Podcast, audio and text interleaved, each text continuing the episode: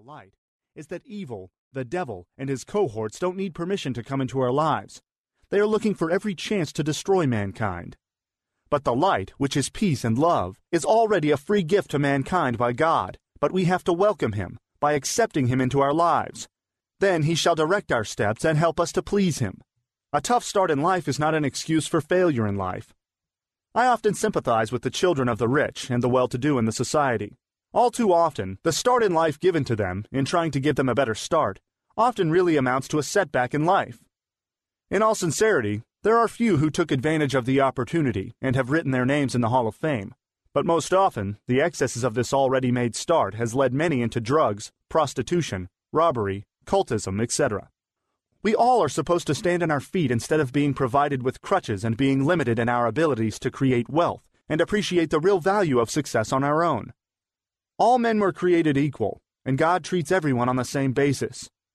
Acts 10:34 states, "I now realize that it is true that God treats everyone on the same basis." There is untapped potential in us that could change our lives if we only take the bold step and use what we have at the moment our voices, hands, legs, and much more. Don't put off or delay any idea. Just believe in yourself and explore the possibilities. You may succeed when others don't believe you can or even see you as a failure, but you will never succeed in the journey of life if you don't believe in yourself.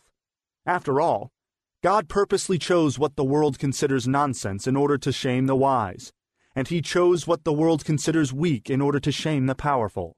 He chose what the world looks down on and despises and thinks is nothing in order to destroy what the world thinks is important. I would like to tell you about my friend, Muazza, born to a middle class, civil servant parents. Thank God they could provide him with basic education, but most importantly, they provided him with a good moral upbringing. Muazza, looking at the economy of the nation, saw no hope of making a million. Nevertheless, he had a desire to change his status and to enjoy the good things of life. He believed that we came into this world naked, and we would leave this world with nothing. Job 1:21 says, "I was born with nothing, and I will die with nothing." Yet while we are still on earth, we need clothes to cover our nakedness. We need shelter above our heads, and we also need all the comforts to live lives that are fulfilling and happy. Consider the fact that human wants are unlimited, but the resources around him are limited. His desire for change and a better life led him to think of how he could make an honest million. All he had as his capital to start was his mental ability from God. Acknowledging the fact that he had no capital to start, he focused his thought on what services can I possibly offer? How do I offer these services? Who needs these services? In an attempt to get answers to these questions, he did not limit his mind to what he knew. He made inquiries, did research, and collected as much information as he could get about the society and the world at large. God gave him an idea, and he simply put down the whole idea into a complete, written, packaged information handbook on his proposed project, and he began to search for a financier for the project. He finally got into partnership with a company that had a lot of interest in that field as investors and sponsors.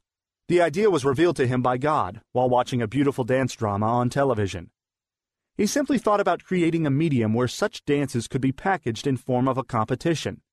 He took cognizance of the vast human resources Nigeria is endowed with, the different cultures and arts. He felt that such a forum would help us to celebrate our differences, identify budding talents, and further give peace and stability a platform in the country. Muaza, in partnership with this company, presented their proposal to the Federal Ministry of Culture and Tourism to procure an approval to organize this national festival. They successfully got the approval and went further into collaboration with the National Council for Arts and Culture as their technical partners. Muaza always stressed the need to work with professionals if you ever wish to attain success in life. His dream came true. With letters from the Federal Ministry of Culture and Tourism, National Council for Arts and Culture, and their completed handbook, Plan of Action, they were able to source for patrons, corporate sponsors, and facilitators. They had a successful festival which was later declared by the then Minister for Culture and Tourism as an annual national festival. This was because of the overwhelming success and the participants who were in attendance. Muazza had the opportunity to handle all of the arrangements and logistics for the festival, since he had a clearer picture of the whole concept. Yes, anyone can achieve success. You don't have to be born in a palace to succeed. After all, Jesus of Nazareth was born in a manger, and many of the greatest names in our history also had a poor start.